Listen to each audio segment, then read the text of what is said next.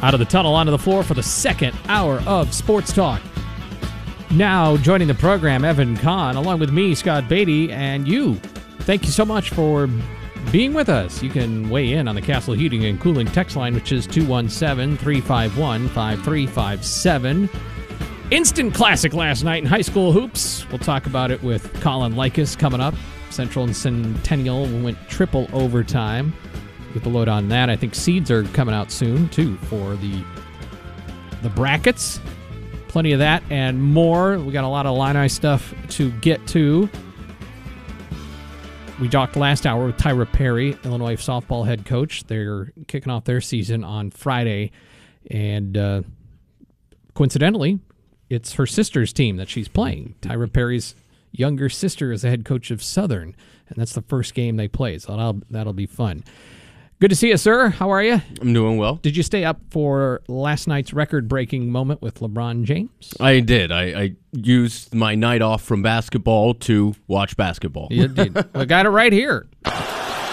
Looking for James. He's got it. Coming to the end of the third quarter. LeBron James, a shot in history. And there it is! LeBron stands alone!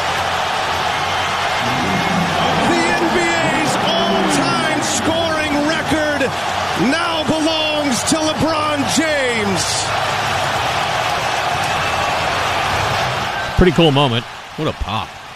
They stopped the game. They stopped the quarter with 11 seconds left and had the big celebratory moment. LeBron James addressed the crowd, said a bad word on television.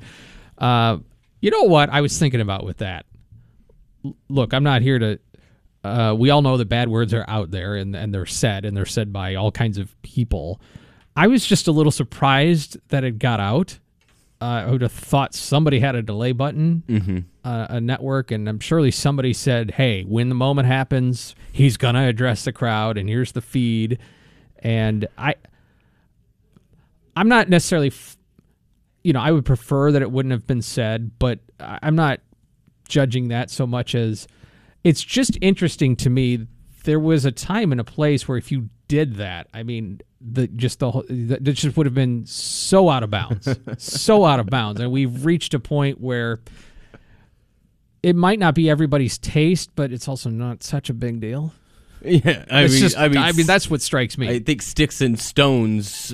That saying started long before I was born. So I mean, yeah. What are words anyway? All I'm saying is just the social mores have changed. Where's the dump button at on those? I mean, you see it all the time at the Grammys or the Oscars or whatever. That awkward 5 minutes of silence as the mouth is still moving. Oh, somebody said something bad. Yeah. But when you're the king, you can do and say what you want. Get a little margin there, and we just kind of roll with it. Yeah. It was a neat moment. I credited too because I turned it on and TNT. Like I said to myself, I hope they have a graphic so I don't even have to guess. And they did. They had like the countdown graphic every time he scored. Okay, he needs 6 points now. He needs four. He needs two. And Brian Anderson on the call. He's the best in big moments like that. I credit him as well. But LeBron. He's the scoring king. He's no doubt. He passed up Kareem with the playoff points and everything combined last year, but the regular season points and hard to argue with. He's one of the best. I don't know. I mean, there is so much being written and said about him, but it was a cool moment. It's good that his name will be at the top of some list because he's on about every list that there is, whether it's three-pointers, steals, assists, points scored, points per game. Just having him at the top, I think it makes sense because no disrespect to Kareem. He's a Hall of Famer. He's one of the greatest. I grew up loving the More Than a Game documentary on LeBron and his high school team that was just dominant in the state of Ohio.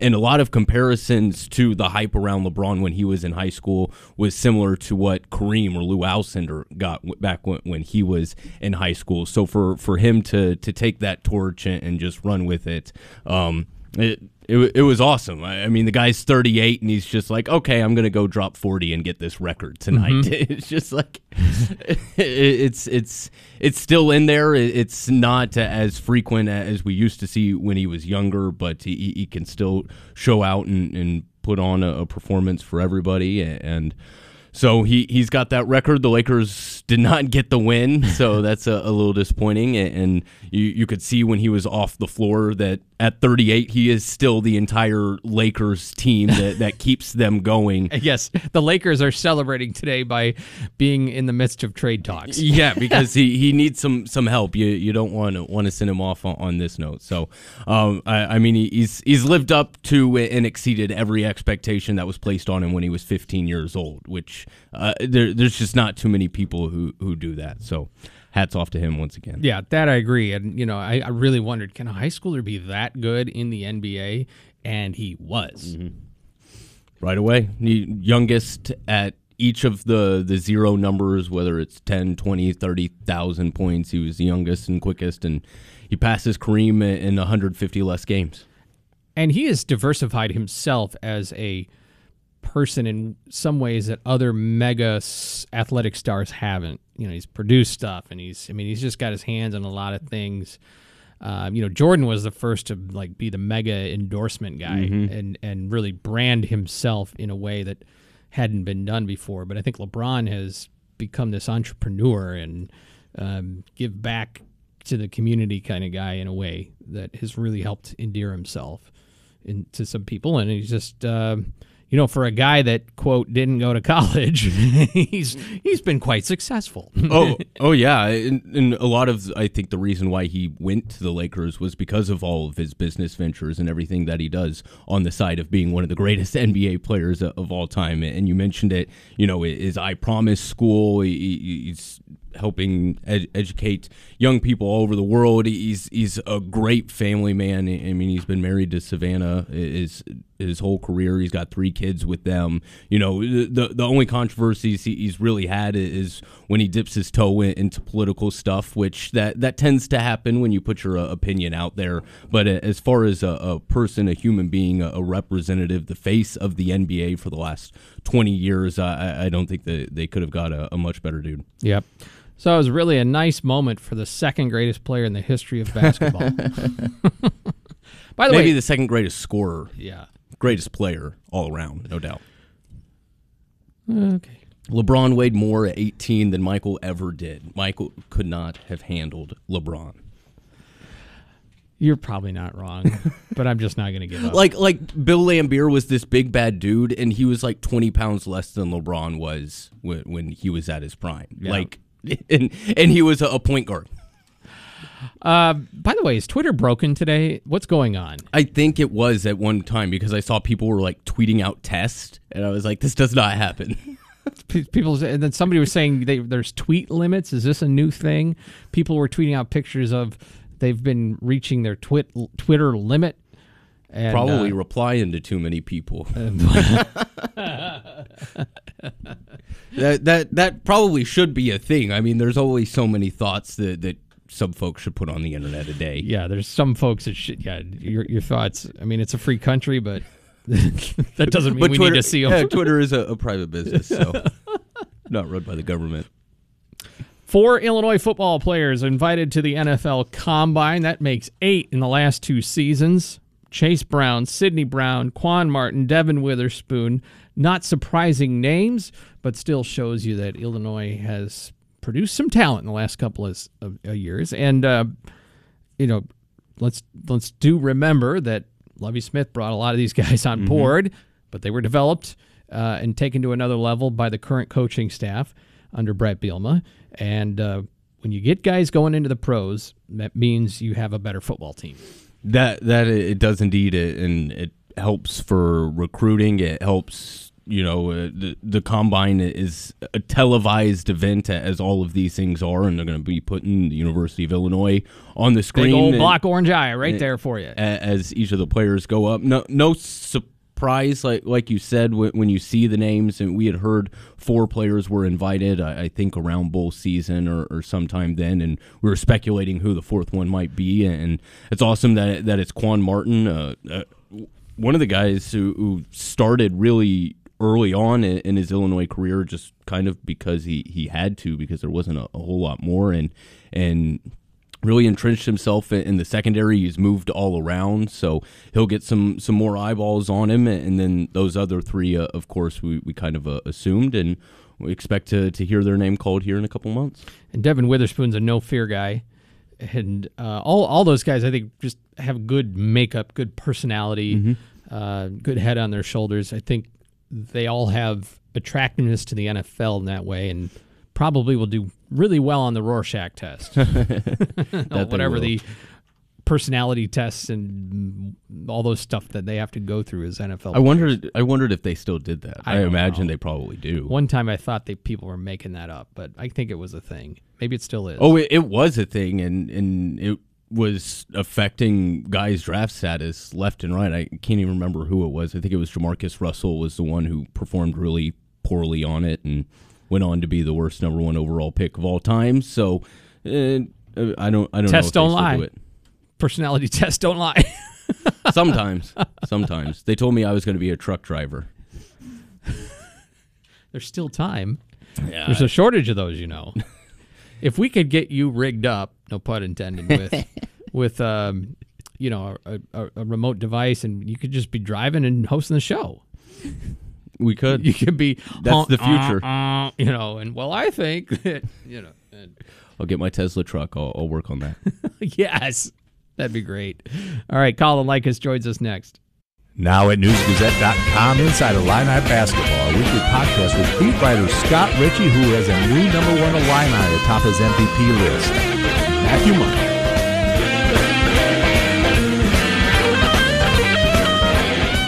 Rolling on Sports Talk, Colin Likas has joined the fun, and last night was on the scene for an instant classic in the always classic rivalry of Centennial and Central. So here to talk about that and some more with the prep scene. Good to see you, sir. Thanks for having me on. They cooked up a good one. 3 overtimes. Not good if you want to make deadline, but yeah. You're sounding definitely a good game. Sound like a true sports writer. Game just went on and on, but I mean, it was a fun game to watch for sure. I mean, the 2 teams were well matched against one another. Centennial was a little shorthanded. You know, Central's kind of had a tough year. They've had a few good wins sprinkled in, but Centennial probably came in as the on-paper favorite just because they've had a little more success this season, a little more consistently. But Chargers were missing 2 of their regular starters, not available throughout the game. Then they had I believe they started with 9 players. At least that's how many I saw take the court for warm-ups. And one of those players got hurt early in the game, so you're down to 8. They had 3 guys foul out during the game, so I'm pretty sure they had 5 active players left by the time the game ended. So they probably needed that game to end at the 3rd overtime, regardless of the result. Otherwise, I'm not sure how many players they would have had left as we got further down. How many Macaboos are there? 3 as of right now. There was another one who graduated a few years back. Oh, okay. I thought you meant congratulations. Yeah. You know, but yeah, there's a lot of them. But yeah, is it when there were Tommy? Yeah, Tom. There was a Tommy. Yes. He played football, right? So he played. He might have. He played. I know him more as a basketball player. Okay. He was a good.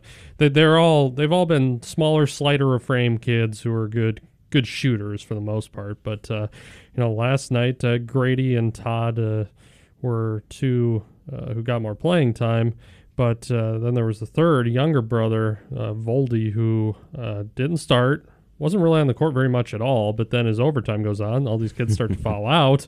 Well, it's time to get pressed into service, and he comes up with a big steal that leads to the game-tying basket in the 3rd overtime, and then he blocks a shot going the other way, a really clean block, too. So sophomore just going out there, stepping up, and Kellen Davis, another sophomore who's the starting quarterback this year for Centennial, he had some big buckets down the stretch. So it's not just seniors getting it done for the Chargers there, and Central is the same way. They don't have a lot of seniors who they play, major minutes, so... kind of a look at the future a little bit, which scares me somewhat, because if that means we're going to get a bunch of triple overtime games moving forward, maybe we start these games about 6:30 instead of 7:30. Colin Likas is here with us on Sports Talk. Colin, would you take covering a triple overtime game over a 4-2 basketball game? Yes. Did you see that? I know it happens more than we would like, but there was a Oklahoma high school game that finished 4-2 yesterday. I did not see that, no. Yeah. I thought that's the direction this game was going initially, because the first half of the first quarter yesterday was very low scoring, 4-4, I think, through the first 5 minutes. Just neither team looked very fluid on offense, and then Central really got things going. I thought for a second you were actually talking about the Illinois-Wisconsin game that I went to a little while ago. I thought that was pretty close to, I thought, first one to 45 was going to win it for a while. But, yeah, I'll definitely take, Central Centennial games, especially recently, usually it's like first one to 55 is probably going to win. The way that Centennial plays, it's always a little slower, defensive-oriented, so it tends to slow the game down. I looked up for something that was in yesterday or today's paper, I should say, the last 20 matchups between these two teams, and only one time did a team hit 80 points in any of those games. And guess what? It went 3 overtimes. So that's kind of the way these two teams play each other. Last night, Prairie Central gets a conference title, the Illini Prairie Conference. Cole Serta was there, playing, and Brad Underwood was there. And we're starting to wrap up all this conference play because postseason isn't that far away. Yeah, Brad Underwood, Jeff Alexander, checking out Cole Serta, who had a pretty good game, as I recall it, a high 20-point game, something like that. Dylan Bazell from Prairie Central had even more, low 30s. He's just a really talented athlete. Saw a lot of people on Twitter saying, offer Bazell. I think Dylan... Probably, he can definitely go to college for sports. I think it would probably be track and field instead of basketball. He's a very good jumper, very good hurdler, so I think that's probably more in the cards. But getting back to your point, postseason right around the corner. Girls basketball starts on Saturday with regional quarterfinals, actually, and then we'll find out boys' seeds here in the coming days. Whether or not I'll be able to tweet them out remains to be seen, because it looks like Elon broke Twitter again, so who knows what's going on. You've been having problems, too. Yeah, everybody's been. I've reached my tweet limit for the day, despite having tweeted 0 times today. Oh, you see? Okay. Retweeting. So my limit of 0 apparently has been reached. Wait, so there is a limit? That's a thing? Oh, I have no idea. Yeah, I've never heard of that before. I'm guessing it's a bug. Yeah, I'm guessing the web... There probably is a limit. I blamed Elon. Don't get mad at me. Well, it's just he's in charge now. It's obviously his fault. Yeah, this isn't like freaky Friday where the limit doesn't exist, but I imagine it's like, a few hundred once you start spamming so much. It's like, okay, you're probably a bot. Oh, yeah, that's true. And I'm sure some people thought I was like spamming doing the Central Centennial game last night, because, I'm just rapid fire trying to keep people up to date on what's going on in this triple overtime game. It probably was a little spammy. Going on. I hope they don't get rid of bots, though, because that's like half my followers. They'd be upset. Those are the people who are telling you you're bad at golf or whatever on Twitter. Those kind of bots. I don't know. Most of them speak Cyrillic languages. There you go. Yeah, but postseason time right around the corner, and plenty of storylines to talk about coming up. Tuscola's girls suffered their first loss on Monday, but not going to deter me from going down to Douglas County tomorrow. They just need to beat Central A&M to win an outright Central Illinois Conference Championship. No offense to Central A&M, but Tuscola has clearly been the best team in that conference all season long, and I don't think losing to a state-ranked Effingham St. Anthony team is going to necessarily stop them from winning a conference title tomorrow, so looking forward to going down and seeing that, and maybe the Raiders will try and prove me wrong if they hear this. So the records are identical in conference play, even though Tuscola has been just trying not to disparage Central A&M too much, but Tuscola is undefeated in conference play. Well, I think at one time Central A&M had a really good girls program. Oh yeah, Central A&M goes through, just like many high school programs, good waves. They've had a really good series of boys athletes come through over the last few years. Tuscola is just kind of the pride of that conference right now. That Effingham St. Anthony game was non-conference, and sometimes you lose during the regular season. It's better to lose during the regular season than during the postseason when you're not allowed to. How much does seeding matter for teams once they get into postseason play? Not as much in high school because hosting duties are assigned ahead of time. Okay. So it's just not that big of a deal. Arcola's hosting a regional, St. Thomas More is hosting a regional, Tuscola's not. So it's just one of those things where... you'd like to have a 1 seed or a 2 seed. It's a thing you can put on the mantle, per se. People fear you maybe a little more, or maybe they say, we want to beat this team. It could be used as a good thing or a detriment. So I don't know how Tuscola feels about it. I plan to ask their kids tomorrow while I'm down there, but probably right now they're probably just really motivated to overcome losing their first game. But being a host doesn't impact your seed. It just means you're... It has nothing. Yeah. And you apply for hosting duties ahead of time in the IHSA. You know, sometimes they have enough hosts. Sometimes they have too many. More often than not, they don't have enough and need somebody else to jump in. I believe actually Muhammad Seymour was not supposed to host a wrestling regional last weekend and had to because the IHSA didn't have enough seeds or enough hosts, basically. So, but no, seeding totally separate from hosting duties. I've often wondered, and I think we've talked about this before, but have you ever heard of somebody saying, now that seeds are set, because it happens before the season's over, that, you know, we're kind of taking it easier, these games are quote meaningless now? Right. No, I don't think so. I mean, maybe, I can't imagine. But no, there's no load management at the high school level. I don't think, you know, maybe if somebody's really banged up, you know, you can, you know, rest them over the last few weeks. I don't think there's anything wrong with that necessarily, but it certainly leads to some interesting matchups. One of those is tonight. St. Joseph Ogden's girls got a 1 seed. They are currently 14-14 on the season. They are hosting Peotone tonight, who got a 2 seed and is 29-1. Huh. So I'm guessing Peotone is going to be extremely motivated to prove that we deserve that 1 seed, and St. Joe's going to come out and say, "No, we're better than our record indicates." They got to do something because they never got that airport in Peotone. I've never heard that story, but it sounds interesting. Oh, that forever, when I was growing up, there was always this talk they're going to build a third Chicago area airport. Okay. It's going to be in Peotone. It's going to attract, you know, pull people from Chicago south and then bring up other parts of the region. And it was going to be a great alternative, and it was a political football, and it obviously never happened. I see. Why can't we just fly in and out of Rantoul? I mean, there's already, you know, kind of a setup. I think Willard could be quite accommodating as well. Yeah, exactly. But anyway, all right.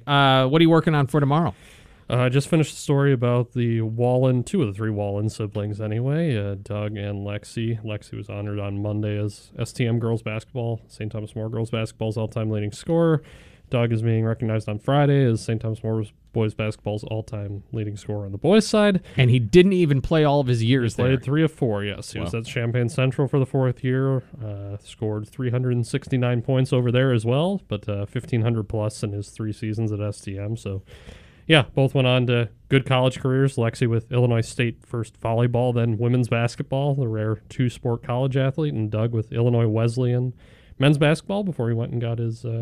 went and did a graduate program here at Illinois, actually, that he just finished up in December. Called a state championship with Brian Moline when St. Thomas More won that with Lexi Wallen on the squad. Yeah, he was really good. In 2013 or 14, one of the two. Yeah, I think I want to say Rhonda Harshbarger maybe was on that squad too. Yep. Yeah, that was a neat moment for them. And, yeah, then I remember calling a Doug Wallen buzzer beater. Man, where was that? Might have been in Tolono with St. Thomas More. He had a buzzer-beating win. And then it's entirely possible. A year after that or so, he transferred to Central. And then he got to play on State Farm Center's court as a member of Illinois Wesleyan during an exhibition in the 2018 season. Yeah. 6 points off the bench. Illinois won, as they should have. No offense to Illinois Wesleyan, but pretty cool for Doug Wallen there. And pretty cool that he gets to get recognized by his alma mater on Friday. We'll look for all that stuff. Thank you, guys. Yeah, appreciate it. That's Colin Likas. Of course, you catch him as well on Monday nights for Prep Hoops Confidential. See You Under Construction, doing great work. They got summer work coming up. They are getting a calendar going for that.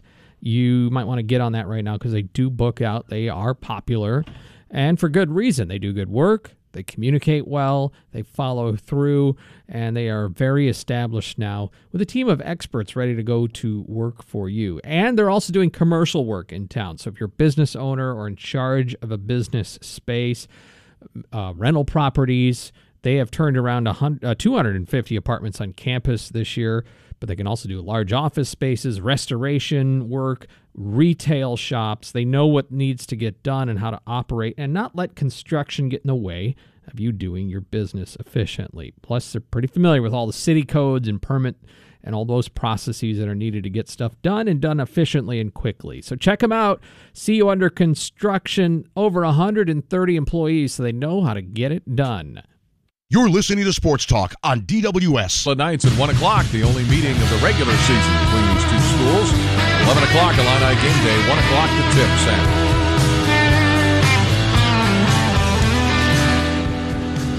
Yeah, that's Saturday, and then it's Super Bowl Sunday on Sunday. You also all got women's hoops on the road against Maryland. They got two tough ones. Didn't Illinois seem like they used to always play on Super Bowl Sunday? Yeah, the men used to play. And then we do like an early, like a noon tip-off. Mm-hmm. One, so you can get done in time for just a couple years. The big game. Yeah. I'm okay. I'm not opposed to playing Saturday and then having Sunday for the Super Bowl. Yeah, that's right. It'll be an interesting game. Rutgers down a player now. You know, Lauren was saying yesterday, do you want Rutgers to have won against Indiana, so they're a little more, you know, less hungry for a win, so to speak, but I don't know if it matters much. No, I don't think so either. And Indiana, we see this a lot in the Big Ten. Didn't realize that it had been almost 5 years since Indiana had beaten Rutgers. Oh. So they really, really wanted that one last night. Yeah, and it keeps them right there in the race. Mm-hmm. I wouldn't say right there, but close to right there in the race. What are they, two keeps and a half them in the out? Hunt, yeah. I think they're a 5-loss team, and now Purdue is a 2-loss team. Mm-hmm. And Rutgers is a 5-loss team now. And Illinois is a 5-loss team. So go figure that all out. It'll be fun. What do you think of the Blue Goody situation now? Because I imagine the plan was to get him in on last night against Minnesota. Yep, I wanted to bring that up yesterday, and it didn't go away because the game wasn't played. That's the biggest loss of not getting that game played last night was... If there was any opponent in the next 3 weeks that you could find time to just let Luke Goody get some run where maybe I don't want to say the pressure's off, but the game situation isn't as tense. It would have been against Minnesota, and now that gets thrown right into the middle of, I think, Indiana and Northwestern. So so it's going to be tough to find him to get back out there. Of course, now he's gotten the full week to get practice, shape, and get a little more conditioning. So maybe it doesn't affect it that much. But as far as getting him in a game, yeah, it's going to be harder now because, again, a Saturday morning against Rutgers when you're coming off of a loss doesn't really scream, let's put in the guy who hasn't played in 4 months. Exactly. And I don't know what I really don't know what do you do if you're Brad Underwood, because you can't, I don't care who it is. You can't put somebody out there and say, okay, now they're going to perform. Yeah, it's not a video game. They're humans. Yeah. And yeah, the conditioning, you might be right, can be up now because he can do more and he can do extra things or whatever. But that's never quite the same when you add the adrenaline and you add just the inevitable nerves that come. But what do you do? Do you trade off any moment where you go, I just got to get him in? If I keep sitting him, then I'm not going to get him in.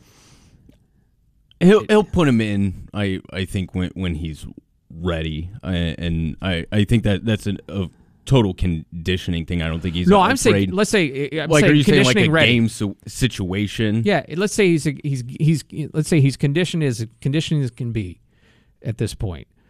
Maybe, maybe not. But I'm just talking about. Let's say it's a no more than a 2-possession game, one way or the other, the whole whole way.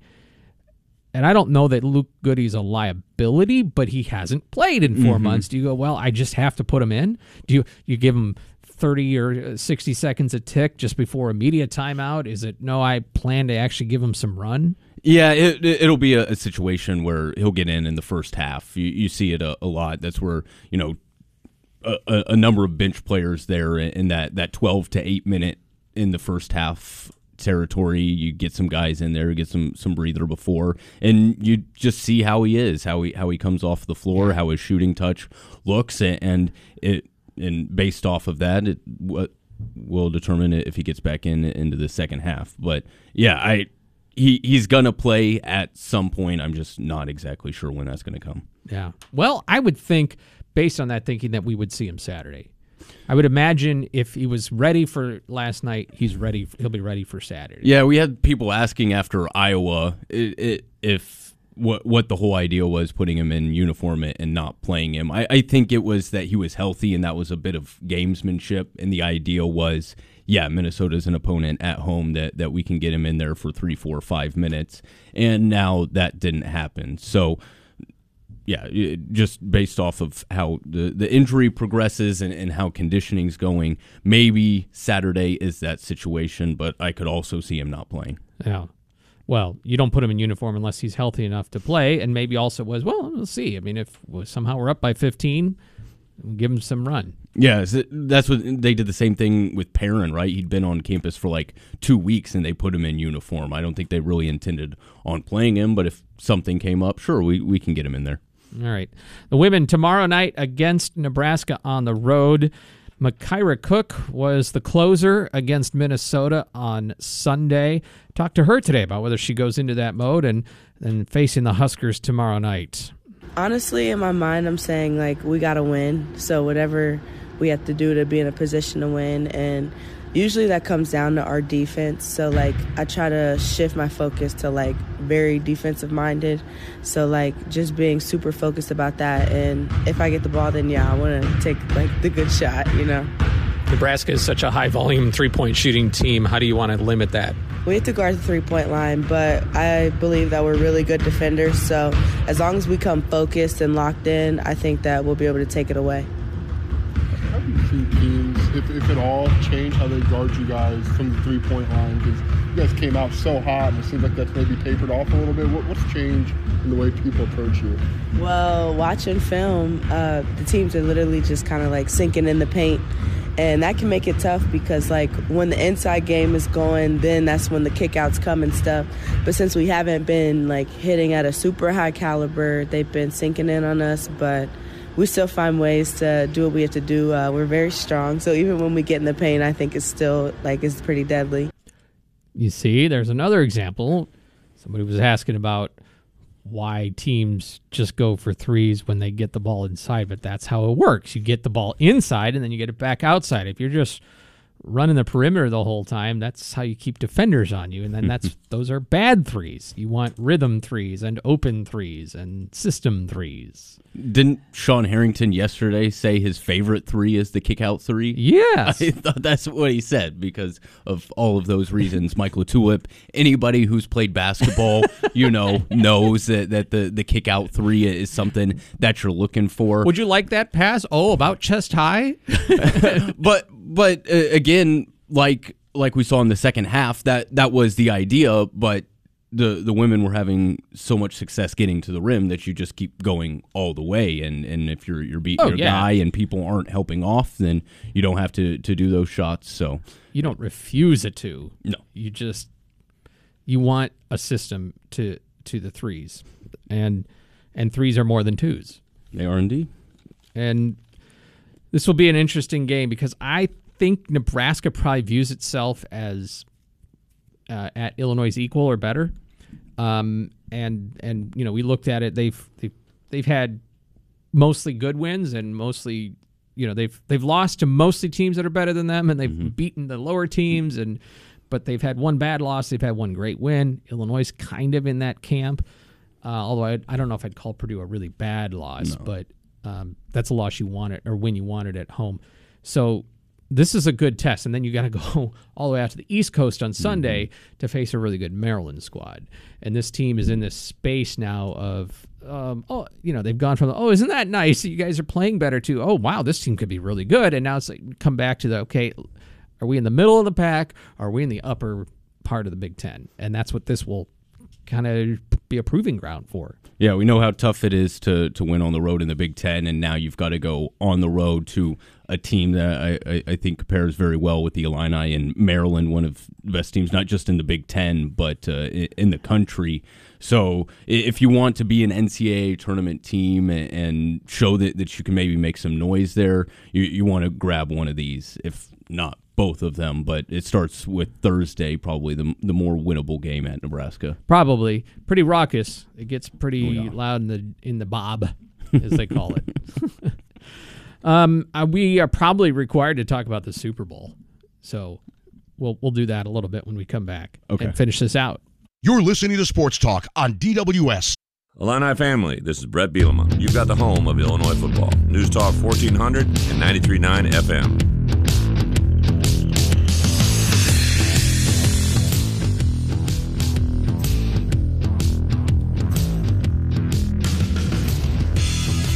All I'm being fed about the Super Bowl, it seems, is the stakes, the things you can bet on, the prop bets, the...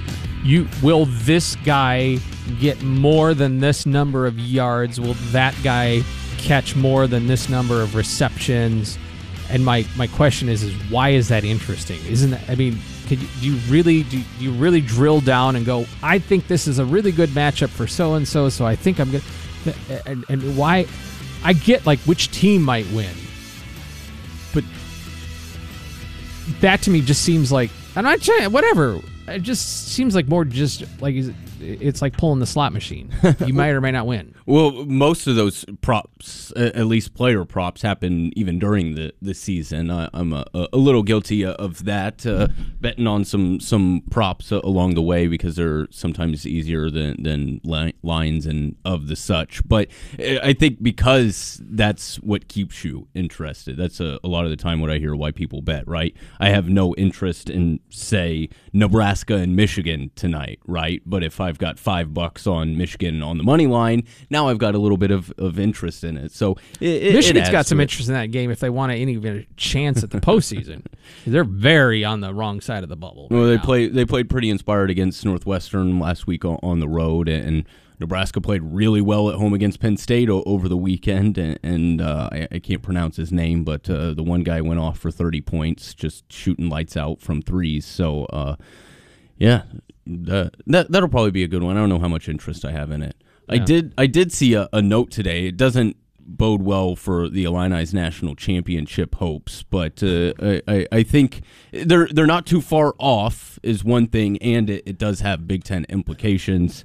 Somebody, speaking of betting, Jake Fettner, he's a handicapper that I pay attention to. He works for CBS Sports, points out that over the last 20 seasons, the NCAA tournament champion has been top 40 offensive efficiency, top 30 defensive efficiency in KenPom. Been a part of the Central or Eastern time zone, didn't realize that there hadn't been a champion out west in the last 20 years, and been ranked in the top 25 of the AP poll 6 weeks away from the tournament. The first four is 6 weeks away from today. Illinois only passes one of those categories, their defensive efficiency. Yeah. They're ranked 19. Just on the outside as far as offense at 50, obviously not ranked, but they are in the Central time zone, so they've got 2 out of 4. But the other 7 teams... So that's probably good for a Sweet 16. Yeah, it's not too far off. But the 7 teams that qualify or hit all of those qualifiers are Kansas State, Virginia, Kansas, UConn, Alabama, Houston, and Purdue. So all of the names that you think are in that conversation for the national championship. Wow. And I would say Purdue or Houston right now are probably your favorites, right? Mm-hmm. Just on how they've been playing. Bama maybe a couple weeks ago you would have picked them. Virginia's kind of up and down, but we saw them up close and personal as well. So it's still wide open. Yep. All right, we'll see if Illinois can start to climb back into those metrics and be in the hunt for a national title. Maybe. All right, thank you to everybody, a part of the program. In hour number 1 was Lauren Tate. Our guest was Tyra Perry, head softball coach. This hour we talked with Colin Likas on the prep scene. On the other side, it's Ed Bond. For Evan Kahn, I'm Scott Beatty. Wishing you a great Wednesday night. We're back again tomorrow, 4 to 6. News Talk 1400, 93.9 FM, WDWS, Champaign-Urbana. Good night.